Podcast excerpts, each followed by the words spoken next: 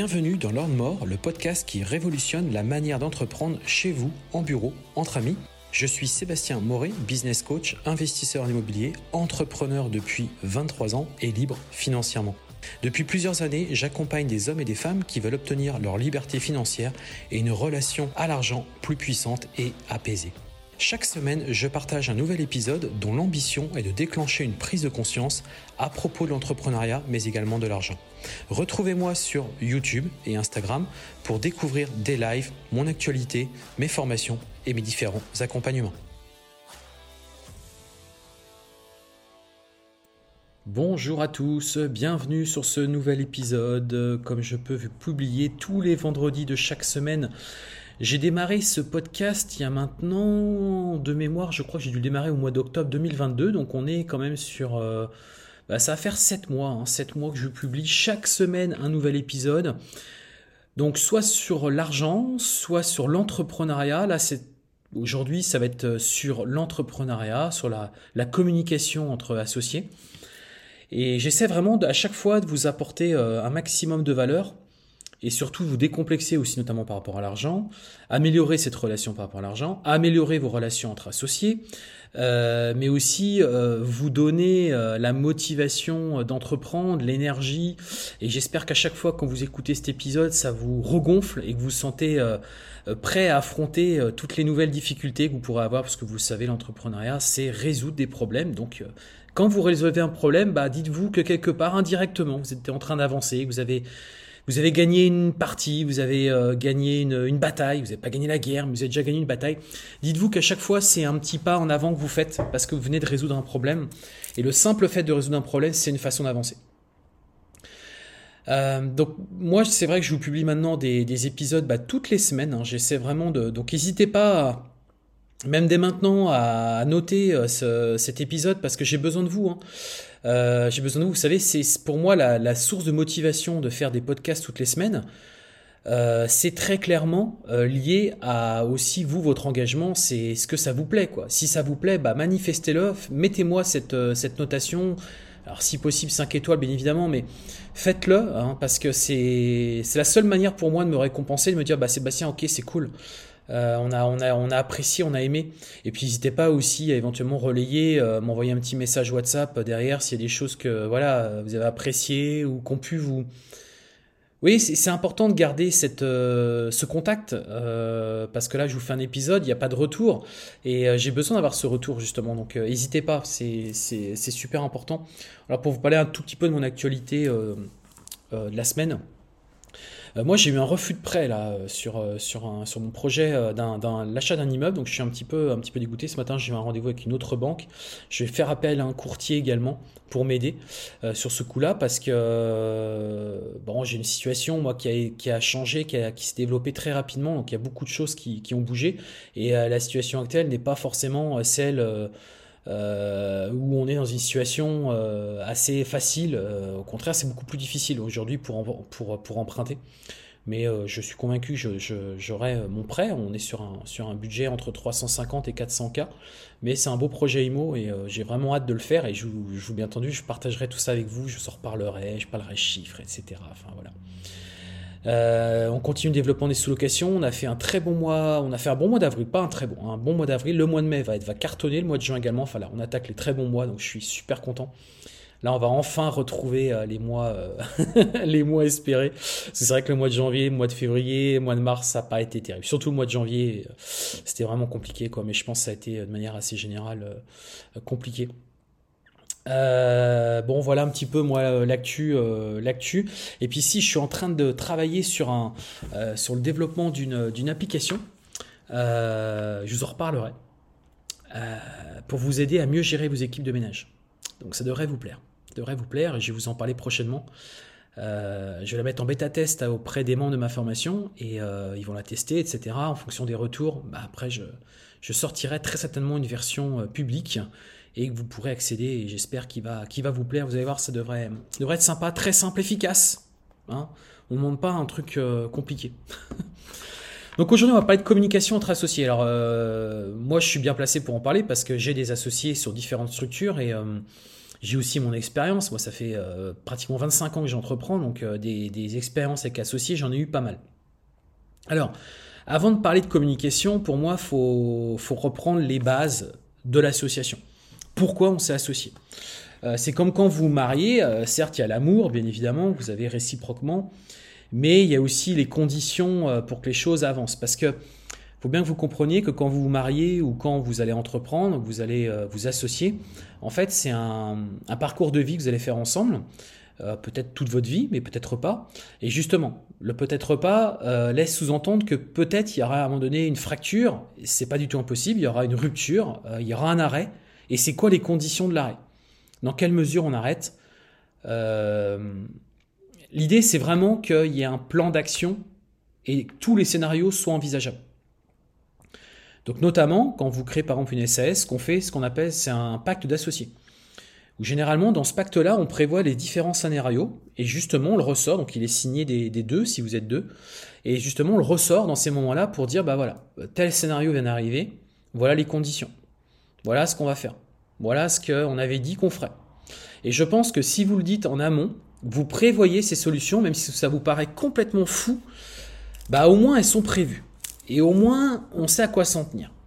Et c'est un peu pareil dans l'amour, c'est un peu pareil quand vous mariez, parce qu'effectivement, il y en a un qui aura peut-être des biens, l'autre qu'on n'aura peut-être pas, un qui a des enfants, d'autres qu'on n'a pas. Ok, donc c'est quoi les conditions ? C'est quelles sont... En fait, il faut en parler, il faut lever le tabou.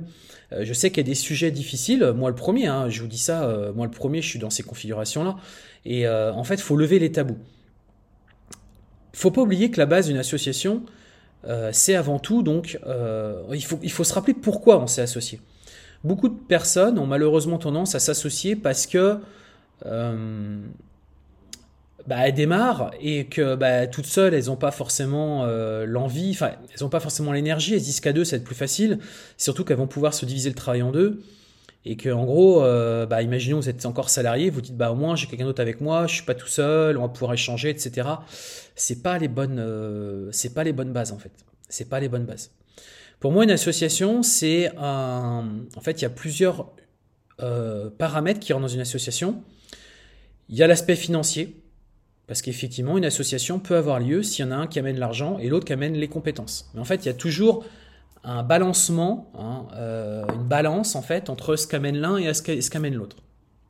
Alors quand un projet est naissant, vous allez me dire en fait le projet démarre, donc il n'y a rien. Ouais, mais peut-être que sur les deux, il y en a un qui a amené l'idée. Il y en a un qui a convaincu l'autre, qui a dit moi j'ai commencé. Généralement, on démarre, c'est rare qu'on démarre vraiment, vraiment de zéro. Il y en a au moins un qui a suivi une formation, qui a déjà réfléchi au projet, qui a déjà fait une petite étude de marché, qui a déjà des pistes. Et l'autre, généralement, il arrive lors d'une discussion entre amis, et l'autre, généralement, dit « oui, moi, effectivement, ça peut m'intéresser, etc. » En fait, il y a toujours plus ou moins à rapporter, quand même, je trouve, dans ces histoires. Donc déjà, rien que dès le départ, il y a forcément une répartition des parts qui est différente. Vous ne pouvez pas faire 50-50. Et d'ailleurs, je ne vais pas du tout vous recommander de faire 50-50 parce que vous verrez que dans le temps, quand les choses vont se développer, il y a très forte chance qu'il y ait des clashs. Et quand vous êtes 50-50, il n'y a pas d'issue en fait possible. Parce qu'il y en a un qui sera... Vous aurez la même valeur au niveau de vos... Il faut bien que vous compreniez que quand vous mettez des parts sur la table, il y a certes des droits de vote, mais il y a aussi la majorité. Donc imaginons que vous avez 51-49, je suis désolé, celui qui a 51 a le pouvoir définitif de l'entreprise. C'est comme ça. C'est pour ça aussi que pour moi, il faut que ça soit réparti de manière assez équitable. C'est-à-dire que... Alors déjà, il ne faut pas confondre avoir besoin de quelqu'un salarié, ou du moins... qui travaille pour votre entreprise, ça peut être par exemple quelqu'un qui se met au micro, qui est prestataire, qui bosse pour vous, avec un associé. Je vois par exemple, dans mon activité de conciergerie, je vois beaucoup de personnes qui s'associent avec d'autres parce qu'en fait, il y en a un qui va gérer le ménage et l'autre qui va gérer le commercial. Je suis désolé, c'est pas la bonne association ça. Ou par exemple, je vois des personnes qui s'associent, oui, elle fait déjà des ménages, elle a déjà des appartements, je vais m'associer avec elle parce que voilà. Non, c'est pas la bonne solution. Le ménage, c'est une prestation, c'est quelque chose qui peut être réalisé par n'importe qui. Pas besoin d'avoir un associé pour faire ça. Il faut vraiment que vous fassiez la différence entre l'associé celui qui apporte de la valeur et l'exécutant qui peut être un partenaire ou qui peut être un salarié. Du coup, quand vous créez votre entreprise, bah chacun sur la table, qu'est-ce qu'il met? Tu mets de l'argent, tu mets tes compétences. Donc imaginons, vous avez quelqu'un qui a des compétences, par exemple. C'est pour ça que généralement, on voit bien dans les, il y a des trios qui se font dans les grosses structures qui sont quoi? Ils sont l'entrepreneur, celui qui entreprend, celui qui a les idées en permanence, qui est, on va dire, la locomotive. Il y a le directeur financier ou celui qui va s'occuper plus de la finance, qui a des contacts ou qui a de l'argent, qui est plus dans le côté argent. Et on a très fréquemment aussi deux autres postes. Un qui est plus sur les relations humaines, donc quelqu'un qui, par exemple, sait recruter, sait faire du RH, sait gérer les équipes s'il y a besoin. Et puis enfin, un dernier pôle, je trouve, de compétences, c'est le codeur, c'est le développeur. Aujourd'hui, on a besoin de codeurs, on a besoin de développeurs, on a besoin de CEO, vraiment de personnes qui sont vraiment dans le côté technique, capable de mettre en place des outils, etc. Et là, effectivement, c'est des associations qui marchent plutôt bien parce qu'effectivement, on a un responsable qui est plus dans la technique, un qui est plus sur le social. Mais attention, quand je dis ça, c'est pas juste faire les bulletins de paie, hein, ça va beaucoup plus loin que ça. C'est l'entrepreneur, celui qui est la locomotive, celui qui donne les inspirations, et c'est aussi le côté finance. Et après, c'est arbitrer tout ça, dire ok, qu'est-ce qui finalement va être le plus important dans l'entreprise? Donc imaginons, vous êtes une entreprise, vous développez des applications mobiles, bah forcément le directeur technique va avoir un poste important parce que bah en fait tout va reposer sur lui. On est d'accord avec ça. Si au contraire c'est une entreprise qui a besoin de beaucoup de salariés, beaucoup de gestion de personnel, que tout finalement va reposer sur le personnel, ça va peut-être être plutôt le RH. Si au contraire c'est plus sur la partie finalement financière, que tout va reposer sur le côté finance, ok, ce sera peut-être très certainement, mais la finance de toute manière n'achètera jamais les compétences, jamais le pouvoir du chef d'entreprise.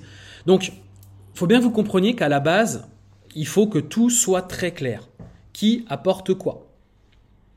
Par exemple, on crée une entreprise, si vous apportez l'idée et le savoir-faire, et que l'autre apporte finalement que du temps, bah en fait, il n'y a pas vraiment lieu d'association parce qu'en fait, il peut juste être rémunéré dans l'entreprise. Alors après, il peut être motivé aussi. Effectivement, le fait de l'associer peut le motiver.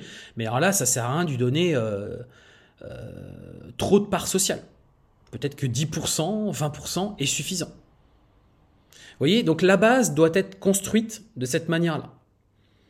Parce que vous êtes peut-être le moteur aujourd'hui, celui qui est le visionnaire sur le développement de cette activité, peut-être aussi celui qui a déjà des contacts, des réseaux. Vous n'avez peut-être pas l'argent, bien entendu. Donc, il y a peut-être quelqu'un qui va rentrer au capital, qui va mettre de l'argent, qui va peut-être prendre 30%, mais qui derrière va mettre des ronds, va investir. Et vous avez besoin de lui, quelqu'un de solide, peut-être même qui a des réseaux, peut-être même qui est capable de remettre du cash régulièrement, ou peut-être capable de trouver des nouveaux investisseurs, etc., etc. Donc, vous devez bien avoir ça en tête. Et dès le départ, vous devez créer une association si vraiment il y a l'apport d'un vrai pôle de compétences. Du moins que si vous dites bah, finalement cette personne-là, il me suffirait que je prenne une société qui me fasse ces prestations-là, bah en fait, il n'y a pas besoin d'association. Parce qu'en fait, on a tout de suite identifié que ce qui va être fait dans cette entreprise-là, il suffit de prendre un prestataire, une société spécialisée dans tel ou tel domaine pour nous le faire. Donc vous voyez, là, il y a déjà un problème. Sauf si après, effectivement, toute la stratégie de l'entreprise repose sur ça. Je reprends par exemple le cas du développement d'une application. Bah, effectivement, on peut le confier à une entreprise externe. Mais si à un moment donné, le but, c'est de capitaliser cette application, là, pour le coup, il y a un vrai risque d'être dépendant d'une société externe parce que, bah, en fait, tout va reposer sur eux, sur la stratégie du développement de la boîte. Donc là, il vaut peut-être mieux l'internaliser, avoir son équipe développeur, mais avoir un responsable, effectivement, qui lui, du coup, est expert, un CTO, qui va être capable vraiment d'avoir les idées techniques, technologiques, etc., etc. Donc, vous devez vraiment, dès le départ, pour moi, les points de blocage, les points de problème qu'il peut y avoir dans le futur, c'est parce qu'à la base, ça n'a pas été dit, quoi. Ensuite, on va avancer un petit peu dans l'entreprise. Une fois que l'entreprise est créée, etc., donc généralement arrive le problème quand, par exemple, on n'a pas la même vision. Il y en a un qui a une vision de développement de la boîte assez importante. L'autre, au contraire, a une vision plutôt sécuritaire dans l'entreprise et veut plutôt faire en sorte que tout se passe bien sans forcément chercher à croître très rapidement. Donc là, il y a déjà une disparité. Moi, c'est ce qui s'est passé sur ma toute première création d'entreprise, où effectivement, on était arrivé à un point de rupture avec mon associé, où lui, il voulait plutôt que l'entreprise tourne, en fait. Voilà. Alors que moi, j'étais dans un schéma de développement à fond. Et lui, il n'était pas suiveur là-dessus. Il n'était pas très suiveur. Il n'est pas forcément envie, et du coup là on était arrivé sur un point de rupture. Donc c'est pour ça qu'on s'est séparés et qu'on a pris la suite justement. Mais il peut y avoir d'autres cas. Il peut y avoir par exemple des problèmes de compétences aussi, c'est-à-dire que finalement on s'associe puis on se rend compte que la personne avec qui on s'associe n'est pas si compétente que ça et est même en difficulté. Alors après, ça peut se corriger, il peut suivre des formations, ou des personnes peuvent lui expliquer, etc. Mais si à un moment donné, il y a vraiment un problème de compétence, vous sentez que malheureusement, la boîte ne va pas arriver à atteindre des objectifs, et justement, je mets le point sur les objectifs, on va y venir, ça qui est un point crucial, en fait, l'association va à un moment donné capoter.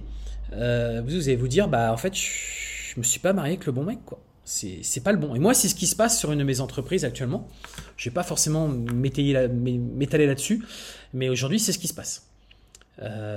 Malheureusement, la personne qui m'accompagne sur cette structure-là n'a pas, à mon sens, les compétences requises, malheureusement, mais il n'y a pas de jugement personnel. C'est comme ça, c'est tout. Il y a certainement des compétences sur autre chose, mais pas sur ce que moi, j'ai besoin pour cette entreprise-là. Et donc, ça crée des problèmes. Alors, on va finir ce que je suis en train de dire là pour avancer un petit peu par la suite. Après, il y a d'autres points de blocage qui peuvent être aussi, il y en a un qui est complètement engagé dans l'entreprise et l'autre qui fait rien. Donc au départ, tout est beau, tout est rose, on y va, on va tout casser, on est à fond. Puis d'un seul coup, il y en a un qui a une naissance dans son couple. Ou alors, il est en train de rénover sa maison. Et en fait, l'autre va charbonner comme un malade, par exemple le week-end, le samedi et le dimanche, à développer des trucs, puis il va voir son associé, lui, au contraire, il fout rien, quoi. Alors, c'est pas qu'il veut rien foutre, c'est juste qu'il a fixé ses priorités ailleurs. Il n'y a pas de problème. Mais dans ces cas-là, il faut notamment dans un pacte d'associés le prévoir, dire, ok, si à un moment donné, il y a un décalage entre, en termes de quantité de travail, en termes d'implication personnelle dans l'entreprise, il doit y avoir une différence, soit en termes de répartition des parts, soit en termes peut-être de rémunération chaque mois. Mais en fait, il doit y avoir une différence. Il y a quelque chose qui doit être créé, évalué, pour que derrière, tout le monde s'y retrouve. Donc, s'il y en a un, par exemple, qui gagnait 2 000 euros, il y en a peut-être un autre qui va gagner 3 000 parce que lui, il va bosser le week-end, parce qu'il va faire telle ou telle chose qui aide l'entreprise. Ou alors, il y a un principe de répartition de parts qui va changer. Mais ça, il faut se le dire dès le départ parce que c'est pas quand le problème va arriver, ça va être difficile. Parce que l'autre va dire, oui, mais bon, moi, il y a quelques temps de ça, j'avais bossé comme un malade, tu vas me dire ça maintenant. Enfin, vous comprenez, tout ça va arriver. Il va vous tomber dessus et vous allez être complètement paniqué et pas bien et du coup, ça peut complètement chambouler le développement de votre boîte et voire même, je vous le dis, ça peut aller jusqu'à la dissolution. Donc là, c'est la solution maximale, mais ça peut aller jusqu'à la dissolution. Alors, sachez qu'avant d'arriver à la dissolution, il y a des possibilités en fait de faire des systèmes de médiation, notamment auprès du tribunal, c'est possible de faire de la médiation entre associés. Mais bon, je pense que quand on arrive là, c'est déjà pas bien engagé, mais je pense que l'étape précédente, c'est le coach.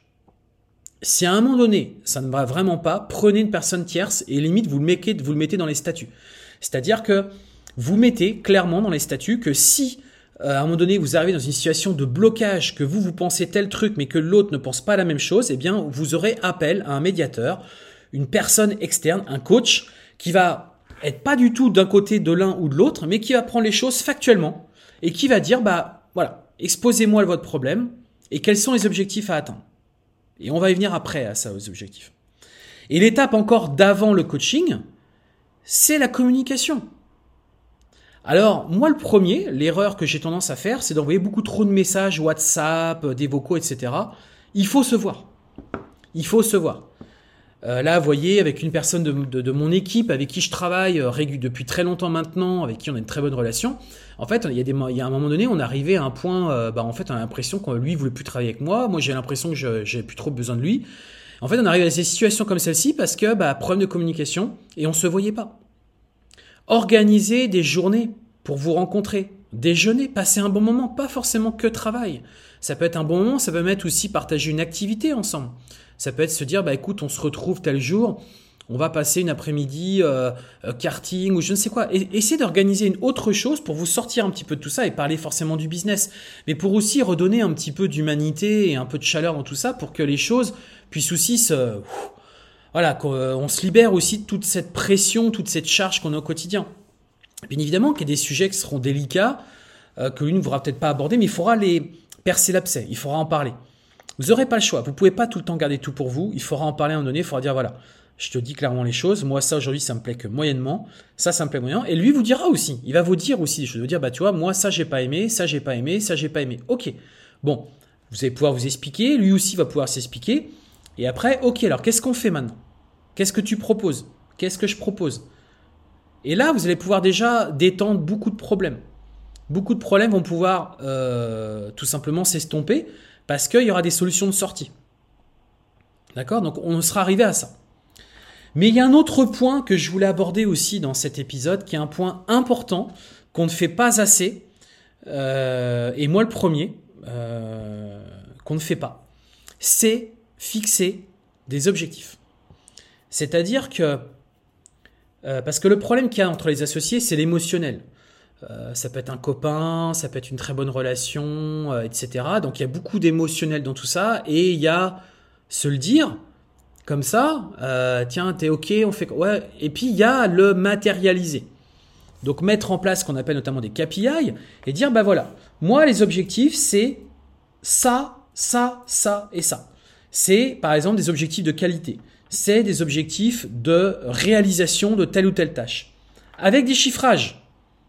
C'est-à-dire que l'autre est capable de dire, bah ok, ou vous par exemple, êtes capable de dire, bah moi pour ça j'alloue tant, ça pour ça j'alloue tant. Est-ce que c'est ok, pas ok? Et si à un moment donné, la personne en face de vous, qui bosse avec vous, alors si c'est un prestataire, bah du coup il faut le faire aussi avec le prestataire, ça je vais vous faire comprendre. Mais même entre associés, vous devez absolument avec un associé. Si par exemple lui est plus, comment dirais-je, axé sur, je sais pas, le développement de la boîte ou gérer les... Il faut que tout soit clairement identifié régulièrement en mettant les objectifs à atteindre. Et si, qui plus est, si par exemple il y a deux personnes en entreprise, qu'il y en a un par exemple qui est président, l'autre qui est directeur, bah, le président doit donner, bien entendu en discussion avec le directeur, mais tous les deux doivent dresser tout simplement un plan d'action, un plan qualitatif, un plan donc de réalisation, si possible chiffrer tout ça, bien entendu, parce que sinon ça peut partir en tous les sens, ou caper, ou budgétiser, et que derrière on fasse un point. Et pour le coup, si les choses ne sont pas réalisées, n'ont pas été atteintes, bah là on peut dire ça n'a pas été atteint. Pourquoi? Et l'autre devra s'expliquer, mais factuellement. Vous voyez, il n'y a plus le côté humain, il n'y a plus le côté émotionnel, etc. Toutes les choses sont clairement identifiées. Et là, on peut prendre des actions. Dire, bah voilà, ça n'a pas été bien fait. Pourquoi? Comment t'expliques ça? Comment tu verrais justement pour remédier à cette problématique? Voilà. Et donc, du sortir de ça. Et si on se rend compte finalement, ça ne marche pas, que finalement, la personne ne remplit jamais les objectifs, que ça ne marche pas, bah au moins, vous avez un truc. Vous pouvez dire, bah attends, moi, je suis pas d'accord. Regarde, on s'était mis d'accord, on avait dit ça et ça et ça. En fait, ça, tu me dis tout le temps que tu n'y arrives pas, que tu n'as pas réussi, que machin. À un moment donné, je suis désolé, je peux plus entendre ça. Tu me l'as dit une fois, deux fois, trois fois. Je te donnais des solutions, on a discuté, mais ça n'a pas évolué. C'est pas mieux. On n'a pas de mieux. Et là, on arrive à un point justement de décrochage où là, il va falloir envisager malheureusement la séparation. Donc, elle peut avoir lieu de plusieurs manières. L'idée, c'est pas de le faire de manière frontale, pas de manière brutale. C'est juste faire accepter à l'autre que malheureusement, il n'a pas été l'homme de la situation sur cette aventure. Donc ça peut être lui racheter ses parts, donc pareil, le définir au départ, le rachat de ses parts, possible, pas possible, dans quelles conditions, ou la sortie, hein, ou la démission, ou le licenciement, si par exemple c'est un salarié, ou même si c'est pas un directeur salarié, bah, se dire malheureusement je suis désolé, je vais te licencier parce que on n'a pas atteint les objectifs. Il faut bien que même dès le départ quand vous créez l'entreprise, ça soit pas une relation qu'humaine, quoi. Il y a aussi des objectifs à atteindre dans cette entreprise. Il y a aussi des impératifs, hein. Puis il y a aussi des responsabilités pénales aussi, hein. Faut pas l'oublier. Vous avez des responsabilités dans une entreprise. Donc vous pouvez pas jouer que sur le côté humain. C'est pas possible. À un moment donné, si vous jouez trop le côté humain, comme moi, ça peut m'arriver parfois. Bah, en fait, vous mettez en danger. Vous mettez en danger parce qu'il y a des actions qui sont faites dans l'entreprise qui ne devraient jamais avoir lieu. Jamais. Et du coup, vous acceptez, hein, une part de responsabilité sur cette erreur qui a été faite. Moi, par exemple, il y a eu des erreurs qui ont été faites sur mes entreprises. Ça a eu des conséquences pénales. Enfin, au tribunal, je veux dire, pas pénales, mais au tribunal. Donc, moi, derrière, il a fallu... j'en ai assumé les conséquences financières, etc. Donc, tout a des conséquences dans la vie. Tout. Donc, autant être dès le départ très clair... communiquer bien évidemment et avoir un plan d'action précis sur qu'est-ce qui doit être fait, qu'est-ce que tu dois faire, sur quoi tu t'engages toi. Et toi, qu'est-ce que tu fais ? Vous êtes deux associés, vous travaillez main dans la main. Bah toi, tu fais quoi ? Moi, je vais m'occuper de ça, ça, ça. Ok, toi. Ok, donc ce mois-ci, on a ça à faire. Et toi, t'as quoi à faire ? T'as ça à faire. Ok. Bah on se revoit le mois prochain, on fait le point. Et si à un moment donné, il y a effectivement un qui tire de la patte ou qui n'avance pas, qui est pas dans les clous pour tout un tas de raisons. C'est pas, comment dire, il y a rien de personnel. C'est que dans le cadre du contrat quelque part qui est entre vous, entre associés, le contrat moral qui est entre vous par rapport à la structure, malheureusement, il est rompu. C'est tout, il est rompu, il n'est plus possible. Donc, il faut la solution qui est, malheureusement, on va être amené à se séparer. Malheureusement, c'est comme un président de la République avec son Premier ministre qui a également ses ministres. Bah, ils sont amenés à remodeler, à rechanger parce qu'en fait, ce qu'on veut, c'est que on est là pour agir dans un intérêt commun. On est là pour que les choses avancent convenablement et que voilà, l'entreprise continue à se développer, continue à tout simplement. On est là pour développer cette entreprise. Donc, faut oublier le côté personnel. Ou alors, si vous voulez être perso, bah, créez votre entité tout seul et faites votre business tout seul.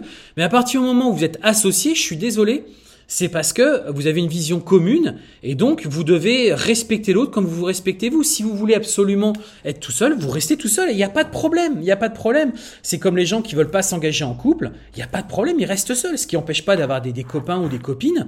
Mais il n'y a pas d'engagement dans le couple. Vous comprenez, en fait. Vous vous êtes engagé. Vous avez un contrat entre vous. Même s'il est que moral, vous êtes engagé. Donc, vous devez le respecter. S'il y en a un des deux qui le respecte pas, il sort.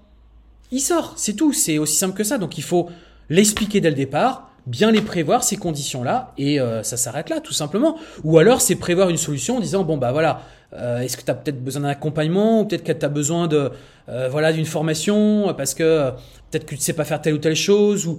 Voilà, après, il peut y avoir aussi parfois des problèmes humains, ça peut arriver, mais il faut que ça soit très passager. Ou alors, bah, prends-toi 15 jours de vacances, puis tu reviens dans 15 jours, ça devrait peut-être aller mieux. Mais échanger, hein, fixer des points, dire, bah voilà, je suis désolé, malheureusement, là, on n'y est pas arrivé. Ça n'empêche pas qu'on va rester amis, ça n'empêche pas qu'on va rester copains, qu'on va rester, je sais pas, mais malheureusement, l'aventure va s'arrêter là. Et c'est ça, en fait, qui fait qu'il y a une bonne communication. C'est le fait qu'on accepte aussi que... Bah peut-être il y aura à un moment donné un point de sortie, c'est tout, c'est comme ça, c'est pas très grave, hein. Il faut pas voir une création d'entreprise comme la fin de sa vie. Hein. Faut pas que vous disiez, moi je crée ma boîte à 70 ans, j'en vendrai mon entreprise. Non, sortez de ça. Vous créez une boîte, ça dure 5 ans, 10 ans, c'est très bien. Vous l'aurez revendue, arrêtée, vous aurez parti sur autre chose. Voyez ça comme un passage de vie en fait. Donc vous êtes avec un associé là qui est avec vous, qui est en passage de vie, mais dans 10 ans vous serez très certainement avec une autre personne en train de faire autre chose. Alors en amour, je vous dis pas que c'est comme ça qu'il faut le faire parce que ça a des conséquences humaines, notamment sur les enfants, sur aussi les problèmes de cœur, etc. Où là aussi, ça peut être très très compliqué. C'est autre chose. Mais c'est pareil aussi en amour. Ça sert à rien de rester avec quelqu'un si on n'est plus en phase, on n'est plus aligné, on s'aime plus, le cœur il palpite plus. Ça sert à rien. Vous faites du mal et indirectement vous faites du mal aussi aux autres, aux autres membres de la famille parce que ça se ressent forcément. Vous comprenez ? Donc vous devez accepter que la vie est faite comme ça, que vous êtes sur des parcours de vie. Hein. Vous n'êtes pas sur. C'est pas parce que vous avez pris une action à un moment donné que ça sera la même chose dans 10 ans, 15 ans, 20 ans, 30 ans. Non. Alors par contre, on va pas changer tout le temps, on va pas faire que ça de changer, mais vous avez le droit à changer, le droit de changer de vision, vous avez le droit. Mais faut juste être aligné et à un moment donné, bah voilà, tenir aussi un hein, on va dire, une ligne directrice sur qu'est-ce que vous voulez faire, votre pourquoi. Hein. C'est pour ça qu'on dit aussi quel est votre pourquoi. Bah parce que le pourquoi fait que pourquoi on fait ça. Pourquoi on fait ça? Pourquoi on s'est marié? Pourquoi on a créé cette entreprise? C'était quoi l'objectif derrière? Voilà moi ce que je pense en tout cas de la communication entre associés.